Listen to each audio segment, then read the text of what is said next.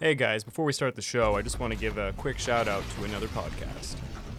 Go check out the Pacific War Podcast, week by week, hosted by yours truly, Craig Watson, in association with Kings and Generals.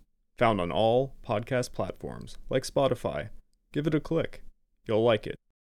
You are listening to the Pacific War Channel's podcast. If you wish to see the video version of these podcasts, go to the Pacific War Channel on YouTube.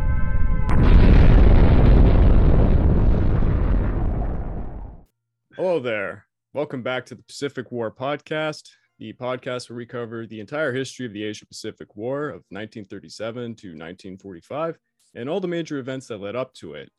Today, we're changing up the format a bit. I'm here with some new faces, although maybe you saw them in the speakeasies, that forte, that little thing that went on for a few weeks there. I'll start with, we'll call you Toupaloops. Hey, how's it going? Glad to be back on the show. And we have, I'll call you Spooner. Yeah, that works. Yeah. Or Canada Watch. We'll call you Canada Watch. Yeah, it's nice. It's nice to be back. Thank you for having me. And we have Mr. Economics as usual in the bottom right-hand corner. What's up, everybody? Good to be. And, I thought for this episode, since I have two fellow YouTubers here, maybe we'll start with Toupaloops. Why don't you just pitch your entire YouTube? What do you do? What's your associated channel, by the way, as well? Right, yeah, I started up a side channel. So yeah, I make game reviews, kind of like highly edited game reviews with a lot of memes thrown in there. And recently I've started a Let's Play channel on the side that I've become like very passionate about, and play with a friend. And we're kind of going for like a kind of like more laid back commentary style. And yeah, we're putting out new videos every day. So if you're into that type of thing, check it out. And he's being really humble, audience. When he started to make his game review videos, like, I was losing my mind. He's on spot with the memes. His editing is excellent. So really, I would say, like, first off, check out his game reviews. And then if you really like his stuff, then venture in and go watch his Let's Play channel, because he's going to have like how many hours worth of footage you must have at this point. It must be crazy. Yeah, I think I've surpassed you in video count. Probably by a big shot. Yeah. And Canada Watch, why don't you tell us about yourself? Yeah, hey, it's my name's Nick, and I run a YouTube channel called Canada Watch. We cover important events in Canadian news, politics, and business. It's a good way to get kind of more informed about certain issues. We try to follow a little bit of what the Canadian political news of the day, but I really like to dive into issues that really affect like working and middle class people, economic issues, inflation, and also talking about social and cultural issues, whether it's use of a certain dependency on certain things, or talking about, the right to disconnect from work and things like that. So it's been a lot of fun, and really looking forward to keeping at it. Yeah, and I can't stress enough to anyone in my audience who's Canadian, honestly, check it out. It's really cool stuff. And from here on out, we don't have to call me Mr. Economics anymore, because we have somebody even better than me. So I can just be Justin, and Nick can talk numbers even more than I can. He's an old friend and knows a lot about what he's talking about. So good to have you, Nick, and Toops too. Always fun. So let's get into this week's episode. And since we have some new faces here, and I'll also acknowledge that there's probably a lot of people watching this coming over from Kings and Generals. I love you guys. The comments have been really nice and sweet. Just to let you know about the format, this podcast basically follows my YouTube series. If you're an audio listener, the episode literally comes before you hear the discussion, so you already know. But the last episode that I put out was German Raiders of the Pacific during World War I. Key word there, World War I, because as an audience member noted to me, suddenly it's a popular topic to talk about German raiders in the Pacific, particularly for World War II. So it seems like I just kind of hit something while it's hot without knowing. Don't know how that happened. And as always, usually I always start off the podcast by asking my guests, just generally like, what do they think of the episode? And if they have any questions about it, maybe I'll start with Toupaloops. Yeah. Regarding the Battle of the Falklands, I was very surprised by the high casualty numbers. Yeah. Especially from, you know, the sinking of von Spee's crew. And I was wondering what happens to enemy survivors kind of like just floating out at sea. Are they just left there to drown? Or are they taken in as like prisoners of war? What was the MO back then on the Allies side of things in World War I? Well, if you saw the Titanic, I believe they're all floating on wooden doors and waiting to be rescued. So luckily for those guys, during World War I, to my knowledge, every single nation respected maritime orders. So if anyone's in the water, you have to rescue them. In World War II, it was a completely different, it was a different bag of worms there. They would, depending on who it was, they would shoot the survivors of the ships, particularly the Japanese, mind you. They would do a lot of awful stuff, and the Germans too. And but for World War I, everybody who's in the water would have been saved by their own ships, if it was possible first, and if not, by the enemy. You weren't allowed to just leave men to die. I mean, it does happen, mind you, but you're not supposed to. I find that super, super interesting. Like one of the things I was a little surprised in for the episode, and I was very pleasantly surprised, was going back to World War I communication style and management. You have these five battleships. They're in the Pacific. They're trying to find a way kind of back with causing some trouble along the way. What would be the level of like communication / response awareness that the Allies could have regarding such events? Is it a question of getting these reports weeks after the fact and then trying to, you know, translocate these ships in the middle of the Pacific? It's not exactly like you could have a satellite imagery at that time. As early as 1904, Justin would remember there was a war called the Russo-Japanese War, where radio tech had just kind of hit the forefront. And it was actually a key element that allowed the Japanese to defeat the Russians. Both sides had the technology, which was like kind of a newly emerged radio tech, but the Japanese had built their own radio tech, whereas the Russians had bought German tech without translating a lot of the manuals. So they didn't know how to use it very well. So it's a combination of a few different things. And mind you, I'm not an expert in communication history. There's actually a museum in Ontario just dedicated to communication history. It's pretty interesting. But telegram would have been used for many messages going over land, because it was actually technically the quickest way from anywhere in the world to get a message through. If they could radio any of the ships, it would be difficult because it's a distance question, but there's a lot of leapfrogging.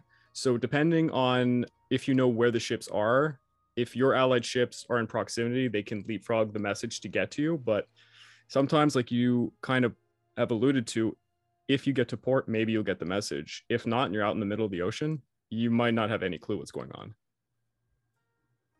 Communication was pretty new for World War I. A lot of naval commanders didn't even know how to use it as well. So it depended on your captain. If your captain was really old school, he didn't abide by a lot of it. There's one example in World War I that kind of makes me think about this. I think it was just before the Battle of Gallipoli. They had a bunch of old captains on some very old, outdated ships that refused to use the radio tech, and they would use the old flag signals. That's where you raise certain flags on your ship to show the other ships that can actually physically see you with binoculars what you want the orders to be. And it caused such a colossal bit of mayhem that it really screwed up some battles. So communication World War I was a learning curve as well. Well, not to mention when you're working off flag signals, it's not like other people can't be looking at you with binoculars either. So yeah, that's a good point. A little bit of telegraphing there, you know. I wish I was like a naval historian, mind you, and that might be shocking to people because I profess to be a specialist in the Pacific War, so you'd imagine. But I know more about actually the China War during 37 to 45 of anything else.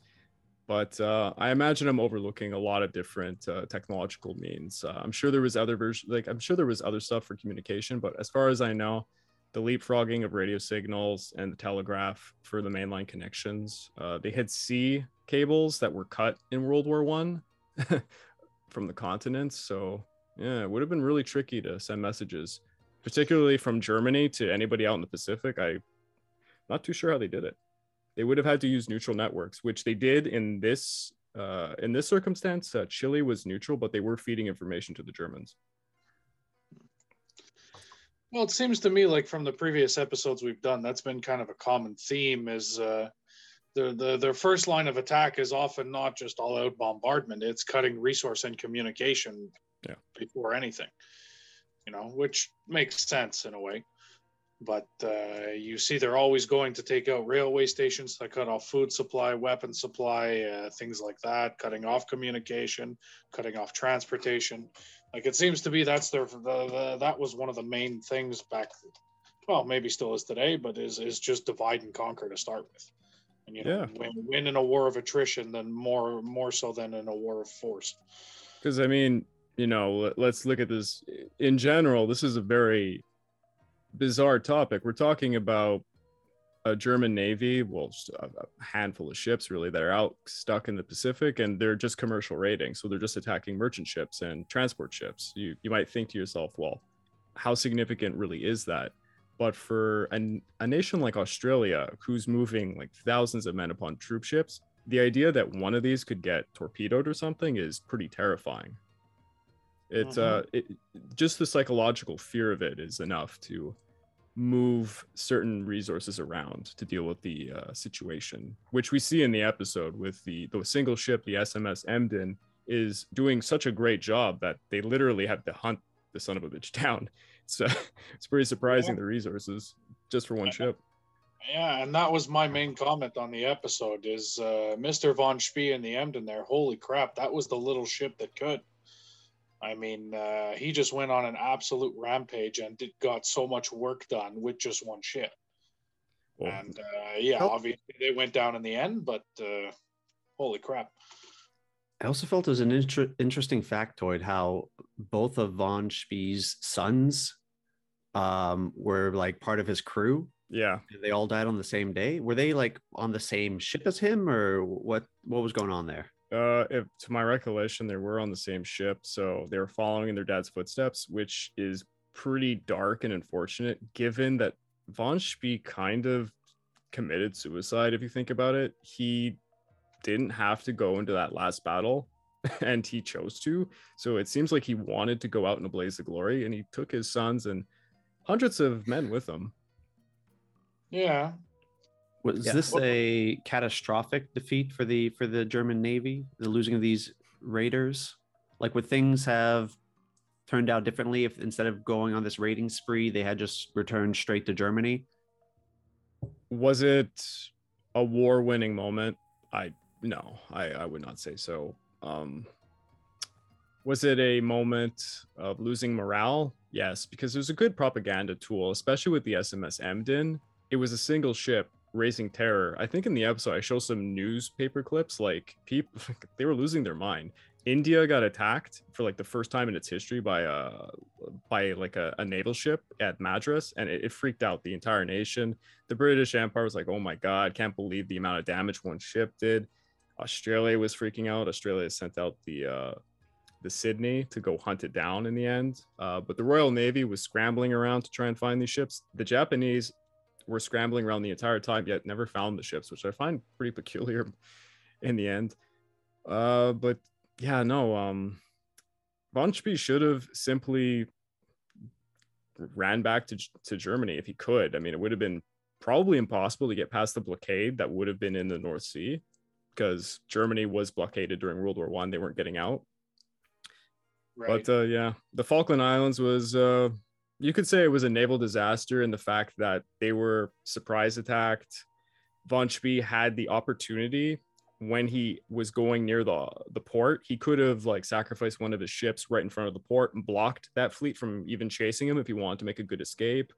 He could have actually just attacked them while they were at port because they were coaling up. So even though those ships were superior to his force, they were in a really bad situation. They wouldn't have been able to shoot at him back properly. So he kind of really screwed up. Yeah, but I mean, screwed up in a sense, you know, and you're talking about how it...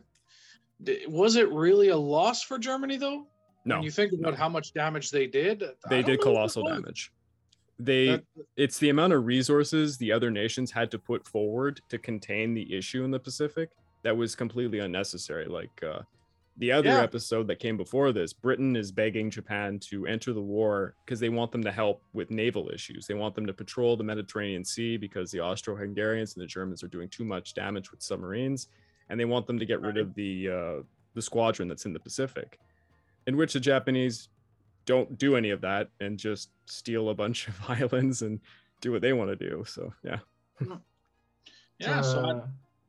go ahead. Sorry, go ahead. I just wanted to make a mention about this whole issue regarding the propaganda of the Emden and just that one ship and just the German raiders in the Pacific in general and the amount of damage they're about to do. I mean, the traditional narrative from the British side of history would say that at that point they were the empire that where the sun never sets because of their, and a lot of that was based on their naval superiority or so-called superiority in that time. And I found it very interesting that just the ability, regardless of the long-term success rate of those raiders, just the Emden being able to do all that damage. Creating that narrative. All of a sudden you do have to adjust, whether it's a rational military response or a communications containment strategy of your own people to stop having panic. Maybe you have to reallocate resources, inefficiently in order to contain that situation, and then maybe causing openings in other parts of the war that may not have previously been there. Yep. And ironically, it'll be said by none other than Adolf Hitler was one of the most famous people to say this, but Germany really dropped the ball during World War I when it came to the use of propaganda. So you would imagine this great venture of the SMS Emden or just the East Asia Squadron in general would have been like really oomphed up a lot and really like struck at the Allies to embarrass them.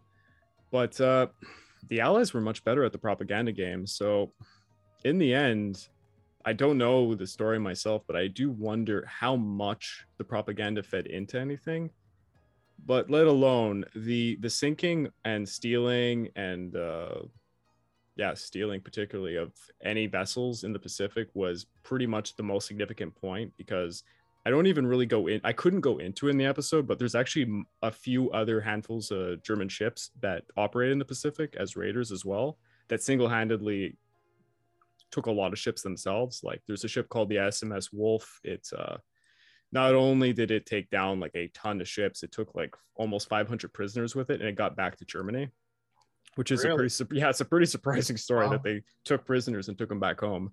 And they end up as one ship, and they're like, let's say they're a cruiser, but they steal a bunch of merchant ships. They try to arm them, and then they kind of have like this little pirate fleet that's following them everywhere, being crewed by a skeleton crew, as in like a few people. But for propaganda purposes, I know that the SMS Emden did have a significant role in terrorizing the Allies, particularly Australia, because it's in Australian newspapers and New Zealand newspapers. You would have saw it the most, because it was honestly something that was messing with them, because there was the idea that these ships might be putting mines in front of the harbors in Australia, New Zealand, or in just like the Indian Ocean. The SMS Emden didn't actually put any mines, but other German ships that were operating that I didn't talk about did put mines around, and they took out quite a few warships. It's pretty terrifying stuff. Well, that's not nice. I also, I didn't get to say this because it's a YouTube episode, and the naval battle of the Falkland Islands is pretty climatic in a way, but I think you might have noticed there was a German ship that got away in the end. It was the SMS Dresden.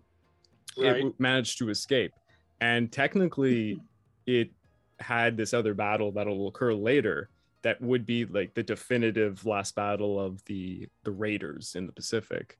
The battle was called the Battle of Masseterra, and it was basically the Dresden was kind of looking to raid in the Indian Ocean because the Entente powers had blocked them from getting over to Germany. So this guy, the SMS Dresden, just went right back into the Pacific Ocean, and they were just going to raid because they had nothing else to do. And they were followed by two of the British ships that were involved in the Falkland naval battle, the HMS Kent and Glasgow. So the Dresden, I can't remember where it landed. Yeah, I did have notes on this somewhere. Let's look. I wrote something about this. The Dresden tried to dock somewhere. I can't remember where it was. They ended up docking somewhere in the Pacific, and then they were taken by surprise by the two ships. So in the end, the Dresden didn't have much ammunition left because they had fought the Falkland Islands battle. Didn't have any more coal. Couldn't really move. So the Dresden just decided to kind of scuttle itself, and that was the last battle. It would have been not a great way to end the YouTube episode I found, so I didn't put it. It's kind of anticlimactic, I guess. Well, speaking of tactics, though, that we were talking about before, I'm going to loop back to it a bit. One thing I noticed in this episode that we've talked about previously, but I'm surprised was so used and worked so well, is the good old flying a false flag. Yeah, totally. The you know, I understand this is not the 20th century and technology may not be the greatest, but how can you take a German steel warship, put a false flag on it, and pretend that it's like a trading ship from another country or something like that? Like, I can understand maybe it happening once or so, but it seems like this happened a lot back in those times. And I don't understand how they got away with it so much. So a lot of the people that were working in the Navy in World War I, basically one of the few things that you could see that would dignify what a ship was how many chimney stacks it had. That was the first thing you saw. And then when you looked at it, it might look like any ship. You might think, oh, it's in my own armada. So for the Germans, it's true. Like the SMS Emden did it. They would put on like a British flag if they went to a British port to try and coal up, or they'd put up a French flag. And they would dock and then shoot everybody and then try and steal the coal and get away. It was pretty prevalent in World War I. In World War II, the Germans did it again, usually with they would put up Dutch flags and stuff, and they would pretend that they were like Dutch vessels for the Dutch East Indies, and they would try and raid and get away with it. It was pretty funny. There was a huge affair in World War II before Japan got into the war, where the Germans would do these false flag operations, and then they would run to the port of Japan to get to safety. And the Americans and British and everyone was pretty angry about that. Yeah, I think so. But I don't know. I just, like I said, the number of stacks or not, it just, I can understand if you're masquerading a German warship as a British warship, okay. But you even mentioned in the episode that one of them went off as like, I don't remember if it was a lumber ship or something like that. Oh, I didn't get to talk about that.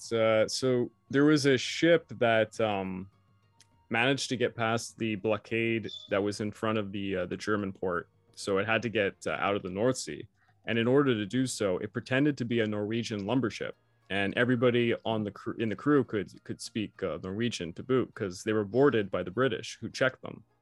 And apparently, they did such a good job that they got out of the Atlantic. They made their way eventually into the Indian Ocean and the Pacific Ocean, and they raided first the Atlantic, the Indian Ocean, then the Pacific Ocean. And then I think they made it back to Germany. Yeah, I'm not sure if it was the SMS Wolf that did that, or I can't remember which ship managed to do that. I think it was the SMS Seeadler, maybe. Yeah. I wanted to ask you a question about the episode. I thought really interesting. So you have the German raiders, they're crossing the Pacific. They have a series of successes. The first thing I would like to know is, given the communication at the time, you talk about the radio technology and stuff. Do you think that they, as they're crossing the Pacific, they're learning about the success of the Emden, because he kind of given the okay at the beginning to, steer that one off to go raise some havoc? And the second thing is, what I thought was really interesting is you obviously have a series of battles in which the German raiders are successful. And I was wondering, do you feel that could have played into the psychological bravado of the raiders themselves, and that they maybe bit off a little bit more than they could chew going into that last battle, and then, even maybe catching them off guard, they still maybe didn't optimize the way they could have to have succeeded or done more damage? I thought it was like a really interesting series of successes, and then kind of running into it like, we were a bit outnumbered here, and then not really adjusting properly. I thought that I was, you know, kind of wondering what the psychological component of that might be. Yeah, I'm not sure if I mentioned in the episode, but when the East Asia Squadron with von Spee made it to a port in Chile, I believe, they found out about the fate of the SMS Emden. So they had no knowledge that the Emden had been taken down by the Sydney until that point, which would have been quite late. It would have been quite a while after the Emden had been taken down. So it's funny you mention that, because then I look at it, when they went to port in Chile, they had just recently come off of a victory, a major one too. And von Spee, that's when he kind of makes this famous quote where someone gives him this really nice bouquet of flowers and he goes, "Well, that'll be nice on my grave." So I think for von Spee, it did feed into his mind, because he did what he did.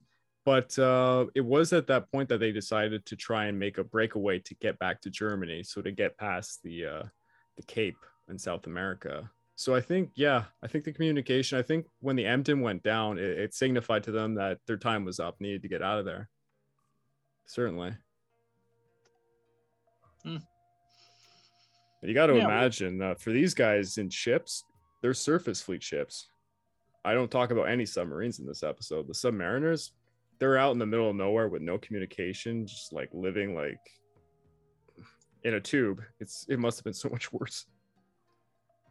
Maybe so, but I do understand what Nick's getting at too. It makes a lot of sense that you get that. What do they call that in sports? The hot hand fallacy or something like that. Yeah, exactly. Yeah, the hot hand fallacy. Yeah, exactly. You know, it's you get on a run and you kind of get that invincible feeling, you know, and the next thing you know, you kind of run into a wall and go, "Oops, that's not good." So I think he's got a point there. That may definitely have played a part in it. It's because before I did this episode, I honestly, I'll admit, I was not very knowledgeable about the actions of the German Navy in the Pacific. I don't think many people are. I mean, I'm quite a World War I history buff, but it's a sideline. It's almost never talked about. You only hear about, oh yeah, Japan really came out on top. They took a few islands, they attacked Tsingtao, and that was that. You don't really hear much about the German raiders.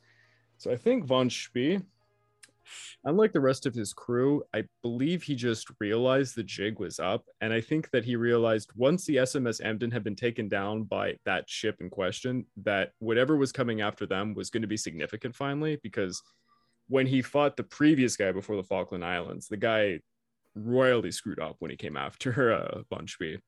I think von Spee realized that they got lucky, really lucky. And that the next time, like if they didn't get out clean, that they were going to be all obliterated, because the British, like, you know, the only advantage they really had was that no significant warships were after them. These are all the B team, you know, like whatever Australia was throwing at them, New Zealand, or I mean, Japan had the A team, but Japan didn't seem to make a real effort to find them. I've never really looked into it, mind you, but they had it easy for a while, and then when the Royal Navy sent two significant ships, it was devastating. Yeah, well, I don't remember the numbers, but you went over it in the episode, how much they outgunned the original people they sent after them. And then when they sent the big boys, it was like, okay, now we got to get out of here or we're pretty toast. Well, we're talking also about dreadnoughts, battleships, battlecruisers, etc. World War I has an awkward stage when it comes to war vessels, and von Spee only had cruisers. So these are the medium ships, we'll call them. And the heavies came out. And when it comes to warships like this, the mediums can't really take on the heavies at all. Light ships like destroyers might torpedo the heavies, but no, these cruisers would not be able to. Right, because they're just outranged and outgunned, so they can't really do anything. Yeah, it's funny because, you know, you say in a script like, oh, they have like 17-inch guns or 15-inch guns. You're like, well, what does that really mean? Oh, it means a lot. It means like either the shell's going right through your hull or it's going to bounce right off. That was something that really got my attention, was the whole discussion around gun types and the size and the range. I was maybe a little bit caught off guard myself at the range they had in World War I. When you start talking about 6,500 yards, 5,500 yards, 10,000 yards, you know, I thought I was like, wow, you're able to do battle from quite the distance at that point in time in history. I thought it was very, very interesting.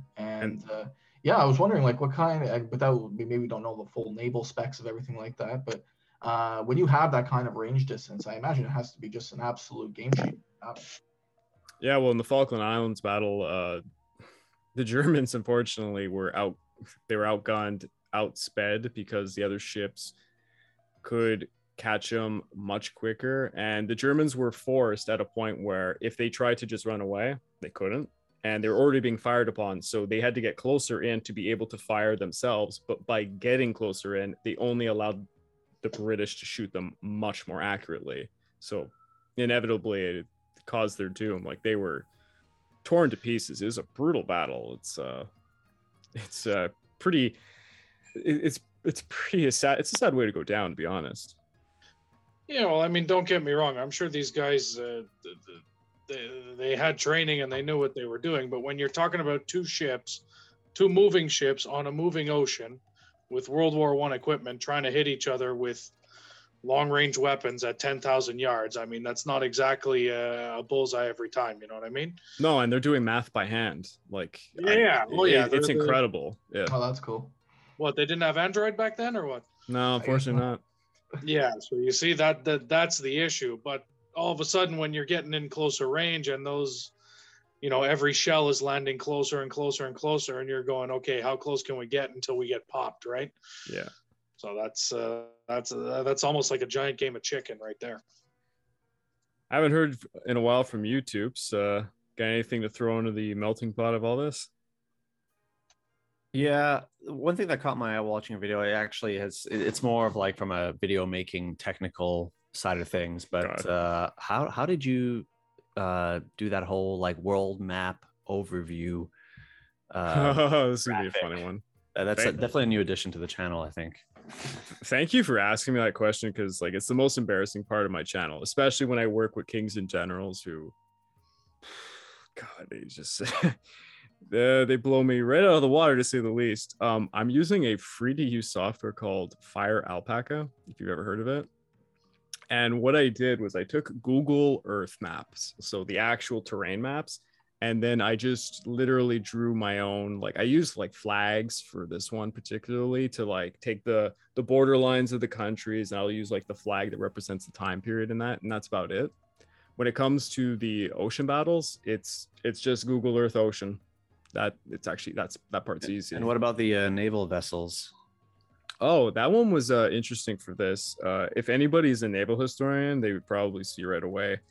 There's a ton of 3D models out there that a lot of really intense people have made for like just about any ship you can imagine. So it's World War I, World War II, even going back to like the 18th century. So I just took a lot of like pictures of their models. And if I could get the real ship's model, I'll take a picture of it and I'll like, you know, cut it out, make it smaller, attach it to a squadron, and then place it. And then I'll go through. I'm using Final Cut Pro for mine. I'm not using Adobe, which I should. Half the ships are the actual ships, and then a bunch of them are clones. Cool. But they're made by other people. And I know some people might say, oh, you should probably give credit to them, but I'd be giving credit to hundreds and hundreds of people at this point. It'd be hard. Actually, it'd be easier if I just used World of Warships ships, but I bet you they'd come after me if I did. Or they maybe they'll sponsor me. That'd be great. That could be a creative way. That'd be pretty creative for you to roll that element. But it was actually cool. I mean, I personally, jumping on Toups' comment there, I thought that was really a neat part of the episode. I was kind of looking at that and kind of seeing them move around and stuff, and it was very, to me, it was visually appealing. I thought it was pretty good, and just something I didn't know a lot about. So I was kind of trying to get a scope of things, and then you're talking, you know, 5,000 yards, 6,000 yards, 10,000 yard shots. And I'm like, wow, this is well beyond, my initial knowledge of this stuff. So I thought it really, really interesting. Yeah. You know what? I'm going to drive us through another section, because the one thing that I know when I asked my audience with a poll, the one thing that they wanted the most from these podcasts is for me to answer audience questions. Mind you, for this episode, I didn't get too many questions, but I kind of carried on some questions I found from the previous episode, because it was supposed to be a 4-part series. Now it's a 5-part series, and I'll explain why later, of World War I in Asia. So the first question I got, and it's ironic because I get this question for every single video I put out, is what movie or series were you using for all the clips that you had in this episode? I get this all the time. Yeah, yeah. So it's an interesting story. It turns out that there's, like, as you can imagine, almost no movies about German raiders during World War I. But I found a single movie, which was Zimana de Emden. So it's a movie on the Emden. Unfortunately, it's a romance movie. So I think it was 2 hours long, and the first 15 minutes were actually about the ship doing stuff. So every ounce of footage in my episode is showing that, and then I couldn't really use the rest of the movie. Other than that, I've been guilty of using a single series for most of my episodes, and it goes all the way back to the Sino-Japanese War, the first one, and the Russo-Japanese War. And the series in Japanese, it's called Sakae no U no Kumo. Basically, it was a Japanese miniseries that covered a time period, and halfway through it shows the entire Russo-Japanese War. Can't recommend it highly enough. It's really amazing, and it shows the Battle of Tsushima. So in this episode, if you see all of a sudden a cinematic, like, battleship firing its cannons, it's usually the Battle of Tsushima from that series I was using to answer that audience question. All these aren't questions, mind you. Some of them are just, like, really funny comments I had to talk about. But I did have another question, which was, can you make a video about the Canadian Navy during World War II and possibly in the Pacific too? They're so underappreciated. Goes without saying, we're all Canadians here. Canada bore the biggest brunt of the Atlantic shipping. We're the ones who figured out, actually, might be a hot topic to talk about, but Canadians are actually the ones who figured out how to take down the U-boats in the end when it came to getting our convoys across the Atlantic during World War II. To my knowledge, I don't know if there was any Canadian warships in the Pacific, because I know that the Japanese were so bold, they actually attacked Vancouver at one point. Yeah, they did. Attacked. It's a minor, small little thing that they did. They shot at a lighthouse. But yes, they attacked our territory. So I don't think the Canadian Navy did too much in the Pacific, other than, like, hunting for a few submarines off the coast. Because, like, even for the Americans, the Californian coast, for the beginning of the war, a bunch of Japanese submarines just kind of rained havoc on merchant ships. So other than that, that might be it, but maybe I'm wrong. I'll look into it. By my knowledge, I've never really heard about any Canadian naval vessels doing too much in the Pacific, but I might be wrong. Another comment or question. I'll read it out. Never knew the Germans would raid Asian waters in World War I. I thought they'd simply disappear after the Allies took the German colonies. I know about the German raiders in Asia during World War II, though. As I can imagine from this comment, a lot more people know about the German raiders of World War II because, I don't know, it's a subject that just people know more about. Like, World War I in Asia is, like, a really niche subject that almost no one knows about. My next episode is going to be on China during World War I, and I doubt anyone knows anything about that. Let's go into the next question here. So many videos are popping up about German raiders last few days. Is there a movie coming out or something? Don't know, but honestly, it seems so. Like, I don't understand why all of a sudden people are talking about German raiders. If it's a hot topic all of a sudden. I saw a bunch of stuff on my own YouTube and I was looking up stuff making this episode. I guess I just hit it while it was hot. Another question was, when will we see a Vietnamese episode? So this one I can go into quite a bit. To let you guys know and the audience know, when I started this, I was going to do a 4-part series for World War I in Asia. So it was going to be the Battle of Tsingtao, the German raiders of the Pacific, this one, China during World War I, and Japan during World War I. But this guy who just messaged this question for the Vietnamese episode, he's not the only person to ask. I've had so many guys ask me to do some content for kind of like the Vietnamese Franco Wars, because France and Vietnam had terrible relationship for like almost 100 years. And I decided, like, once I got this message, I'd look into it. And lo and behold, even I didn't know this myself, Vietnam had an extremely important role in World War I. arguably more important than a lot of other Asian nations. They actually fought quite a bit. Not to say anything of Japan. Oh, what? I said, yeah, we were talking about that off camera last time. Yeah, and I was surprised myself. I didn't know this. I knew that France had, you know, used Asian laborers such as the Chinese and stuff.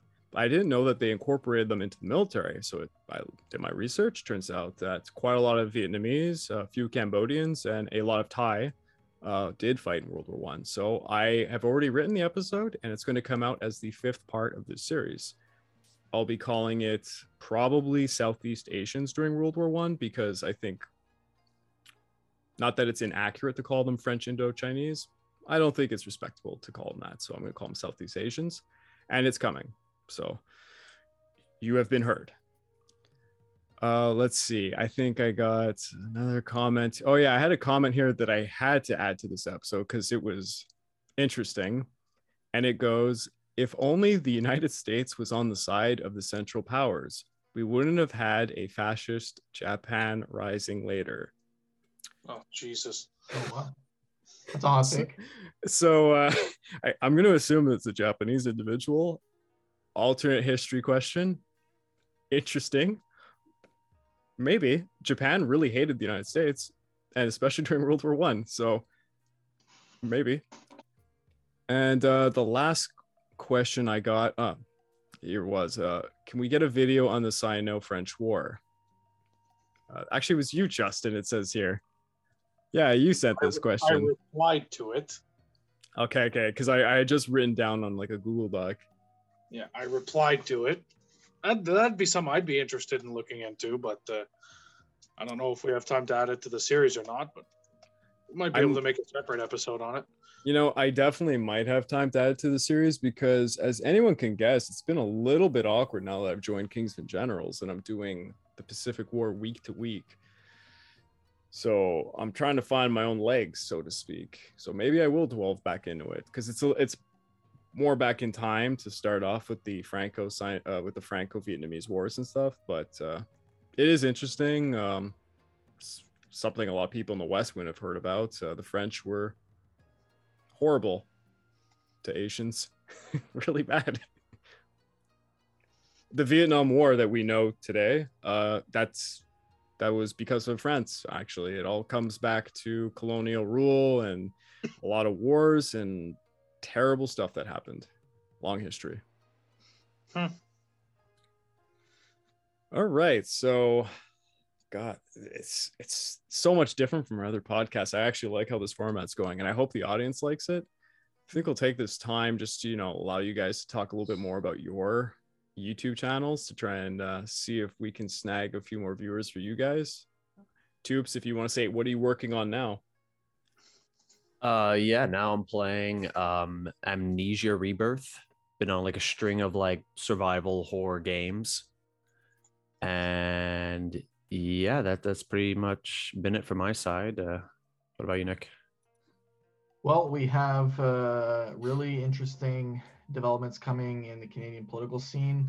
As Canadians know, we went to the polls in September. We decided we were going to take 2 months to get back to Parliament, so we'll be back on November 22nd, and there'll be more Canadian news. Canada Watch here is going to attempt to break it down in a way that does not spin the issues at hand. It can be difficult when dealing with Parliament, so we'll have to navigate those waters. And looking forward to talking more about supply chain issues and inflation, major issues in Canada right now. I work in logistics for what I do on my day-to-day, and let me tell you, there's stuff coming down the pipe that is really interesting. I'm about 120 days ahead in the supply chain. Yeah, for me, the most interesting stuff would be any items related to like the inflation rates, because I find it fascinating what specific items we're seeing being hit the most. Like when they put up like even on Twitter, just like a chart, like what we're seeing as like the highest things that are going up. I'm like, geez, it's going to get rough soon. We, as a small note on that, we follow closely Bank of Canada Governor Tiff Macklem. He makes comments on inflation regularly. And he had been saying for quite some time now, yes, this inflation is transitory. it'll be just short-lived. And then he made a little bit of a verbal gaffe the other day, which people are catching up on. He said, this inflation period is going to be tough, transitory, but not necessarily short-lived. So he will have to get some more details on that, and we'll keep an eye on it. I think anyone who is living in the United States and Canada right now can certainly acknowledge that prices are up and have salaries followed. I think that's a very disputable fact. Yeah. Well, I mean, we knew when we saw how bad this was that we were going to be feeling a ripple for a long time and was going to branch out a little bit everywhere. But working in the restaurant industry myself, I can tell you the price of bacon and salads suck right now. Not happy with it at all. So, and that's just one thing from one industry. So yeah, it's I'm actually looking forward to seeing what you have to say on that on a more national scale, Nick, because it's I think it's going to get worse and for the foreseeable future. So one of my favorite things about this is people are actually going to learn something that they may have not heard of. Is maybe the government is not taxing you accordingly, but well, with inflation, yeah, you are paying taxes in the end. It's going to be an eye-opener for a lot of different classes of people in society soon. I think we're all going to be feeling pain for at least 2 more years. Out of curiosity, what are some of these items that have already seen huge price spikes? Well, have you bought a tank of gas in the last 2 weeks, dude? I have not. Oh, that's pretty bad. Yeah. 80% year over year gas right now. Wow. Absolutely crazy. Justin is 100% on point with his analysis of the restaurant industry right now. I consider to be a high level of unfairness towards that industry. It is the price of bacon, the price of meat, dairy products. The Canadian Dairy Commission announced last week that they are recommending, which is the national set price on dairy, an 8% increase, never before seen before next year. And they have openly acknowledged that they expect that the price of butter, cheese, and milk will be up 15 to 20% next year alone. So that is going to be quite unprecedented. Yeah. Very challenging. Yeah, but when you think about it too, I mean, you know, I'm joking because I am in the restaurant industry, but that's not something that just affects the restaurant industry. When you talk about butter, cheese, and milk, that's every household. That's every... You know, that's up. Of a few lactose intolerant people, that's affecting everybody's pocket at the end of the day. And I mean, 15 to 20%, holy crap, that's nutty. Well, I'm gonna stop us all here. This has been actually probably one of the best podcasts that we've ever done. Honestly, I'm so happy this format's come about. Please check out Canada Watch over top left and Toupaloops bottom left. What's the official name of your associated channel? Of our Let's Play channel, it is the Adventure Allies.